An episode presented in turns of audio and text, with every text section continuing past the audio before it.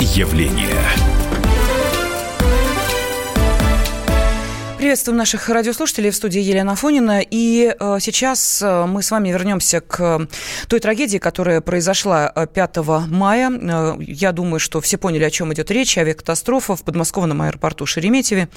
Москва-Мурманск. Самолет 5 э, мая 2019 года. Возвращение самолета в точку, из которой он, собственно, и отправлялся в свой путь. Ну, а далее жесткое приземление, э, пожар на борту и трагедия, которая несла жизни 41 человека. Было бы э, сложно после этой трагедии не сказать, что все-таки в нашей авиации э, есть какие-то проблемы. И ясно, что эти проблемы были замечены на самом высоком уровне. Вот, в частности, генеральный прокурор нашей страны Юрий Чайко во время доклада в рамках правительственного часа в Государственной Думе России отметил наличие э, очень серьезных проблем именно в самой авиационной отрасли. Недостаточные языковые знания при полетах на международных линиях создают риски невыполнения команд диспетчеров, ставят под угрозу безопасность на воздушном транспорте. Аннулировано свыше 290 подобных сертификатов. Всего в прошедшем году отстранено от полетов 425 пилотов. Прекращена деятельность двух авиационных учебных центров. Росавиации аннулировано 160 летных свидетельств. Целях повышения уровня безопасности полетов нами перед Минтрансом поставлен вопрос о совершенствовании системы обучения специалистов для гражданской авиации. Итак, проблемы есть, и сложно их не замечать. Но э, можно ли разобраться в том, почему они возникли, и самое главное, можно ли еще преодолеть вот эту ситуацию? Э, с нами э, в студии обозреватель отдела экономики комсомольской правды Владимир Перекрест. Владимир, приветствую вас. Здравствуйте. Здравствуйте. Да, именно вы, собственно, и решили вот так по полочкам разложить, в чем же, в какие, по каким пунктам у нас в авиации наблюдаются серьезные пробелы. Итак, с чего начнем? Ну, э, попытался разложить, конечно, еще будут анализы, э, проведенные специалистами, возможно, они что-то добавят, но уже вот по читательской почте, в том числе и со стороны авиационных экспертов, летающих и бывших летчиков, уже как бы картина видна. Дело в том, что эта проблема кадровая э, возникла не только что, она возникает после каждого э, такого ЧП. Я помню интервью и 10 лет назад, вот э, наши авиационные руководители писали о том, что в общем-то, недостаток эм, э, о том, что виновен человеческий фактор, да, и что это недостаток выдержки или недостаток э, какой-то тренированности, да, тут каждый раз идут споры. А до того вот этого большого интервью э, Дейнекина э, о том, что пора что-то менять, оно было в восьмом году, угу. еще 10 лет назад. До этого уже и в Междуреченске аэробус падал, и под Донецком в, дрож... в грозу вот то 154 пулковских авиалиний э, тоже упал, еще то 154 при заходе на Иркутск.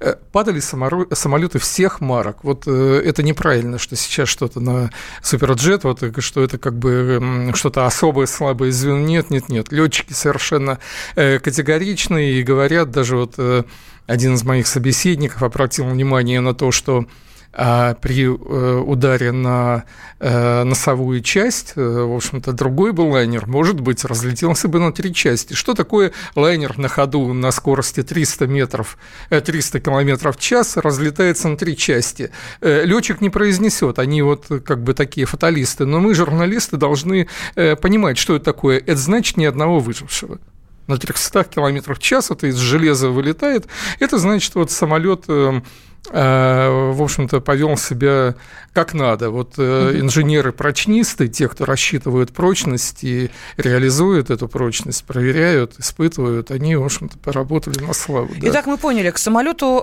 вопросов нет. Вопросы да. к тем, Вопросы... кто находился за штурвалом. Вот нас сейчас внимательно слушает бывший командир воздушного судна, специалист по безопасности полетов Александр Романов. Александр Валентинович, здравствуйте. Здравствуйте. Ну вот смотрите, доклад э, Юрия Чайки, да, эм, понятно, что вот те цифры, которые он произнес, уже как-то заставляют, э, ну, несколько поволноваться, потому что э, вот те 425 пилотов, которые были отстранены только в прошлом году, это значит, что они не один раз сидели за штурвалом самолета, не знаю, маленького ли или большого, но тем не менее эти люди управляли воздушным судном, а значит, наша жизнь как пассажиров была в их руках. Вот вопрос теперь, скажите, пожалуйста, что, по вашему мнению, служит таким, ну, самым основным минусом, который и приводит к подобным трагедиям в нашей авиации? Вопрос, конечно, очень сложный, но я скажу свое мнение. Это мнение не только мое, но всех коллег, с кем я общаюсь. А, к сожалению, подход в авиации сейчас очень упрощенный. То есть э, люди, которые управляют гражданской авиацией, Министерство транспорта, Росавиации и других, они подвластны только прибыли. То есть про безопасность сейчас забывают. Почему сейчас летают два пилота всего лишь? Потому что считают, что автоматика, которая заменяет пилота, и фактически летчики оказались в той ситуации, что хочешь и не хочешь, они превращаются в оператора. Потому что раньше было пять членов экипажа. Радист, штурман, борт-инженер, второй пилот, командир. И обязанности были распределены очень, сказать, э, четко. Угу. Сейчас два человека, они выполняют всю ту же самую работу, плюс ко всему те же самые бумаги, которых множество авиации, отчетных документов, плюс радиосвязь и много-много другое, которое выполняют два человека. Поэтому хочешь не хочешь, колеса оторвались, набрали необходимую высоту для включения автопилота, и включается автопилот. То же самое при заходе на посадку. Раньше наше поколение, оно специально тренировалось, выполняли полеты. Часто было отказ автопилотов. Мы выполняли по 10 часов на руках полеты выполняли. Мы чувствовали самолет. Сейчас в связи с тем, что авиация изменилась, и вот именно подход такой, что летчики превращены в оператора, даже, я повторяю, они просто в таких ситуациях оказались, потому что э, не понимает никто от руководства страны до простого обывателя, что э, ученые, проведя исследования, сказали, что в связи с улучшением а, значит, электроники самолета появляется пропасть противоречий между возможностями электроникой и возможностью человека. Александр то Валентинович, есть... но ведь это же не только проблема нашей российской авиации, вот то, о чем вы говорите. На э, подобное сокращение, ну, скажем так, да, э, пилотируемого штата э, идут э, все страны. Давайте вспомним да, все, проблемы все страны с Boeing, мира, все э, авиакомпании. С этими да. Максами. Из-за чего там трагедии-то одна за другой возникали? Опять же, из-за этого доверяются электронике. Ну, хорошо, теперь я вам расскажу дальше. Я летал во многих компаниях мира угу. иностранным пилотом. У меня есть богатый опыт. Кроме того, что у нас происходит вот под, подход в нашей стране безопасность, она менее, значит, в первую очередь прибыль, и у нас нет баланса между отдыхом и работой. То есть пилоты у нас в стране максимально продолжительность рабочего времени и только минимальный, часто с нарушением отдых. Люди летают в состоянии хронической усталости. За границей все наоборот. Обязательно полноценный отдых, и потом уже выполняется работа. Тут совершенно противоположный подход к безопасности у нас. Александр Валентинович, я... а может э, летчик сказать, а я э, не могу вот сейчас выйти, в, выполнить э, рейс, потому что я устал, потому что понимаю, что это может привести к трагедии. В конце концов, уж извините меня, в этом же самолете находится и сам летчик. Значит, я вам скажу, что за всю свою жизнь, да, я прилетал командиром воздушного судна более 36 лет, я ни разу не брал больничный.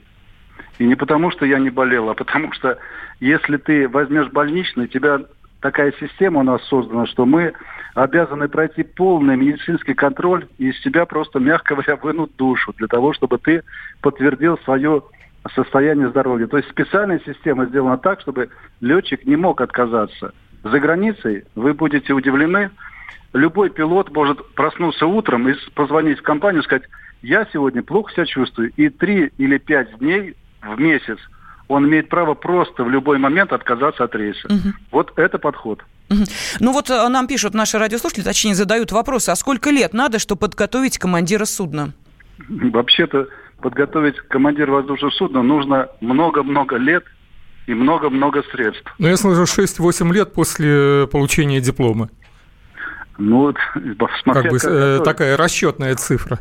Дело в том, что вы поймите, вот после допустим, Ульяновского училища приходят вторые пилоты, я издалека начну, uh-huh. и после Ульяновского училища в Аэрофлоте 2-3 года люди, люди находятся в учебном центре, и их доводят, чтобы они просто сели за штурвал. То есть это сама система подготовки у нас, ну, скажем так, э, далекая от идеала, я скажу так. дипломатично. Ну, скажите, вот, я... э, э, извините, пожалуйста, вот э, есть норма, да, 100 часов вот э, живого реального полета, да, перед тем, как э, сесть за штурвал э, крупного самолета, да? Вот мне э, э, летчики говорили. Вот вопрос в том, люди реально накатывают, налетывают эти 100 часов, или им пишут эти 100 часов, и они потом жмут руку инспектору, инструктору, извините, и расстаются с наилучшими пожеланиями? Ну, я бы не сказал, что 100 часов нужно налетать перед штурвалом современного самолета. Нужно намного больше налетать и на тренажере, и на проверках. И на... Это нужно, а у нас как? Есть Значит, норматив вообще, вот какой вот сдал, вот тогда получил?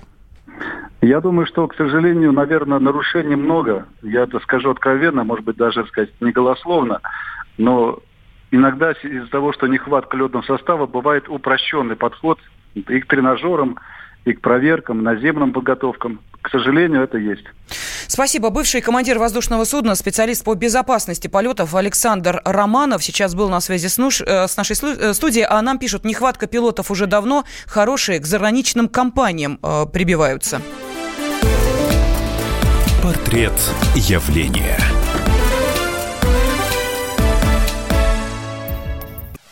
Товарищ адвокат! Адвокат! Спокойно, спокойно.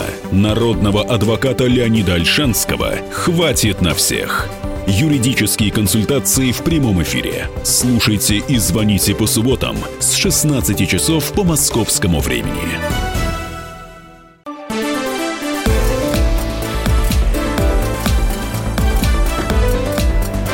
Портрет явления.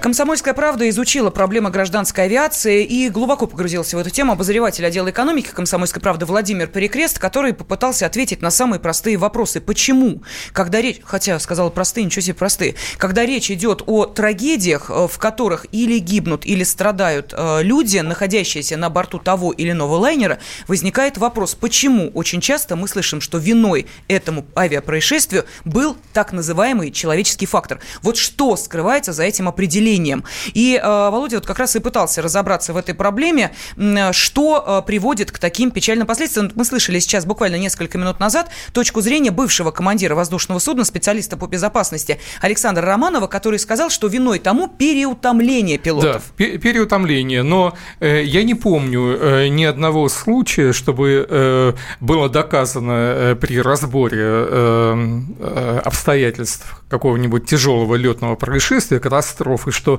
это произошло, потому что вот накануне, там, не знаю, две недели летчик не спал, и поэтому вот он вот так вот совершил э, э, ну, ошибку. Может да. быть, есть ответ на этот вопрос у нашего эксперта в студии, заместитель главного редактора журнала «Авиапанорама», заслуженный военный летчик да, Российской быть, Федерации Владимир Попов. Есть, да. Владимир Александрович, во-первых, приветствуем вас, здравствуйте. Здравствуйте. Да, э, скажите, пожалуйста, вот э, все-таки, что, по вашему мнению, является основной причиной вот такого не очень э, хорошего положения Э, нашей авиации? Ну, я сначала отвечу, что а, коллеги, коллеги, что, в общем-то, э, режим труда и отдыха действительно это достаточно, мягко говоря, ненормированная работа. А у и, журналистов то же самое. Нас никто не прощает за ошибки. Да, но Тоже понимаете, в чем дело? Тут, знаете, все-таки физиология ну, человека понятно, и да. вот его физическое состояние здесь главный элемент безопасности полетов. Поэтому на это надо обращать внимание, безусловно. Это раз. Второе. Все-таки административный ресурс когда у руководителей компаний, у Аэрофлота, допустим, конкретно, или там у Трансаэра было, или там у Красаэра там и так далее, да, большие. И, как, конечно, они себя не подставят. Давайте откровенно говорить. Поэтому летчик всегда будет виноват. А человеческий фактор – это, безусловно, главный элемент, о котором всегда говорят, и который, к сожалению, как можно чаще мы встречаемся в том, что вот перспектива э, вот этой вот пирамиды будет только концентрироваться на летчике, что а... не совсем правильно. А знаете, я в защиту летчиков вот скажу один случай, э, пришел на память. Э, летел я из Домодедова э, рейсом С-7 в Кишинев, и по условиям э, аэропорта, в общем-то, пилот КВС, командир воздушного судна сказал, не полечу. Я видел, как его уговаривали служба аэропорта, uh-huh, uh-huh. начальство компании. Он ходил, ходил, ходил, ходил, потом вышел к пассажирам, мы ждали часов 12 уже с утра вылета, и сказал, уважаемые пассажиры, э, сообщены такие-то данные, такие-то параметры. Мне говорят, что можно лететь, а я командир, считаю, что нельзя лететь.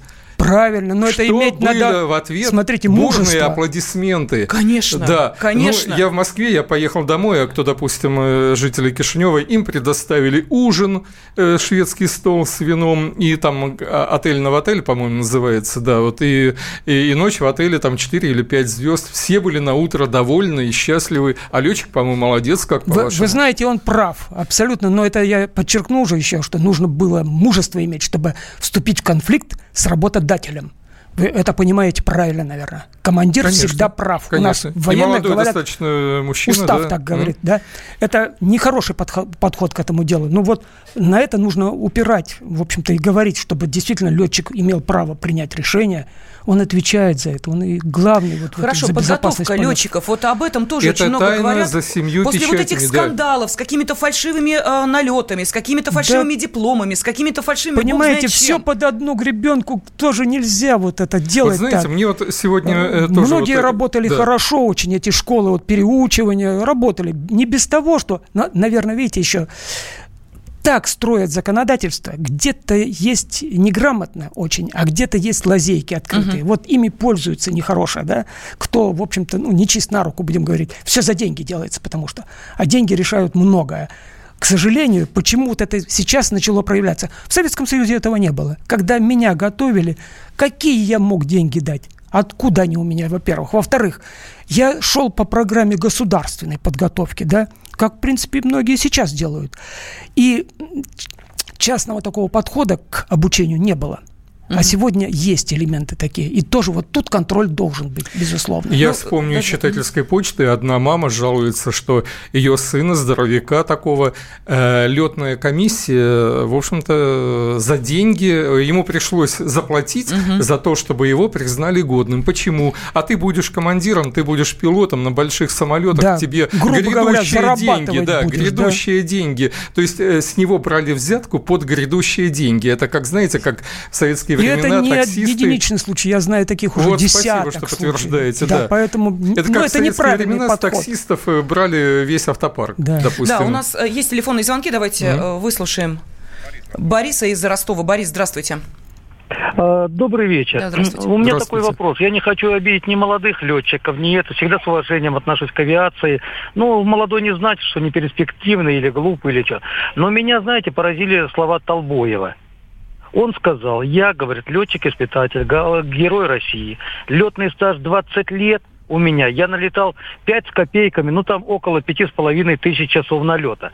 Так вот меня просто интересует, как молодой парень, вот как это вот укладывается, как могут прокомментировать профессионалы, которому лет 26, как там или сказать, ну пусть до 30, налетал 6 часов, ой, 6 тысяч часов.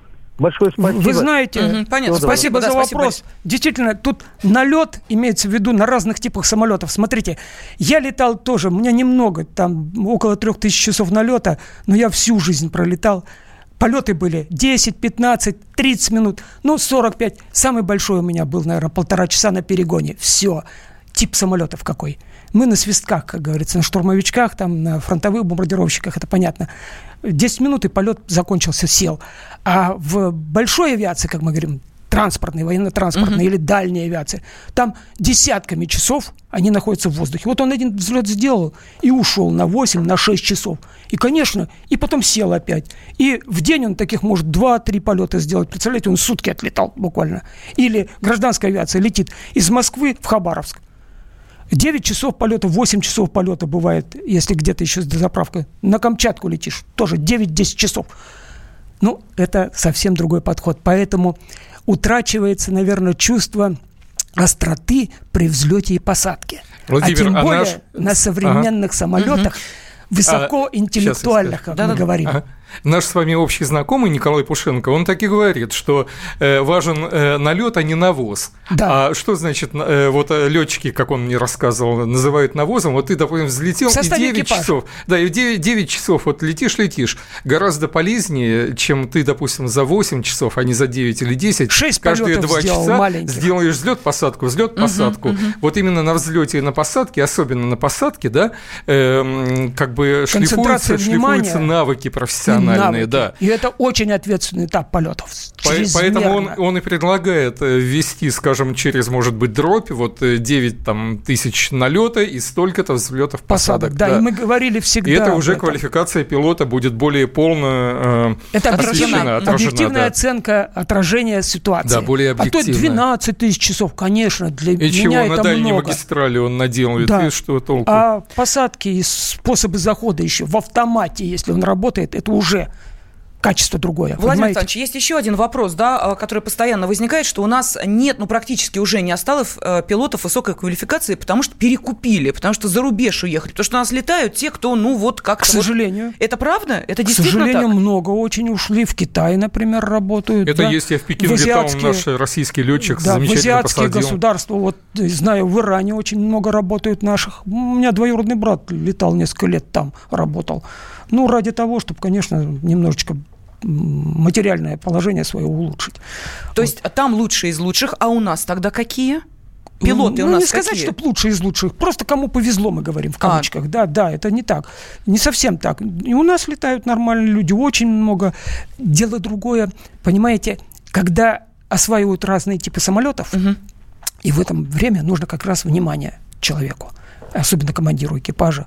Вот вспомните тот случай, когда у нас э, в Казани, это сколько уже, три года, четыре года назад разбивается тоже Боинг 737, и там говорят, вот у этот принцип, у командира экипажа э, налет там тоже около там чего-то 6 тысяч или 5 тысяч часов. И я тогда тоже ту фразу эту сказал. У него навоз был. Потому что навоз в хорошем смысле слова. Ну, слово возить. Возить, да. да. да. Мы правильно понимаем. А не у огородников что есть. Да, используется Именно, как да. Э, да, удобрение. удобрение. Вот. Так вот, он-то был штурманом первоклассным. А штурман – это максимум, что имеет управлять э, автопилотом на отдельных этапах режима полета в горизонтальном, там на снижении, mm-hmm. наборе чуть-чуть, а не штурвал держать. И выяснилось, что он, оказалось, на второй круг практически не уходил на современном самолете ни разу кроме как на тренажерах или на маленьком самолете.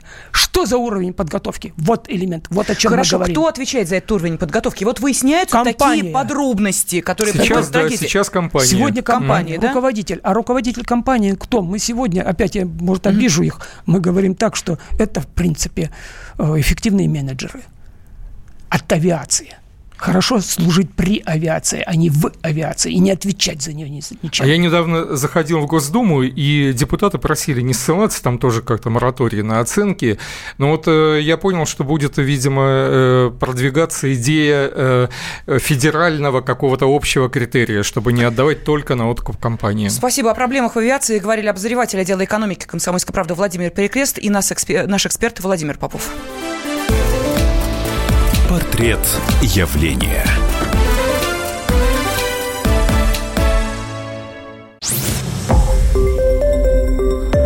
Радио «Комсомольская правда». Более сотни городов вещания и многомиллионная аудитория. Калининград 107 и 2 FM. Эм. Кемерово 89 и 8 FM. Красноярск 107 и 1 FM. Эм. Москва 97 и 2 FM. Эм. Слушаем всей страной.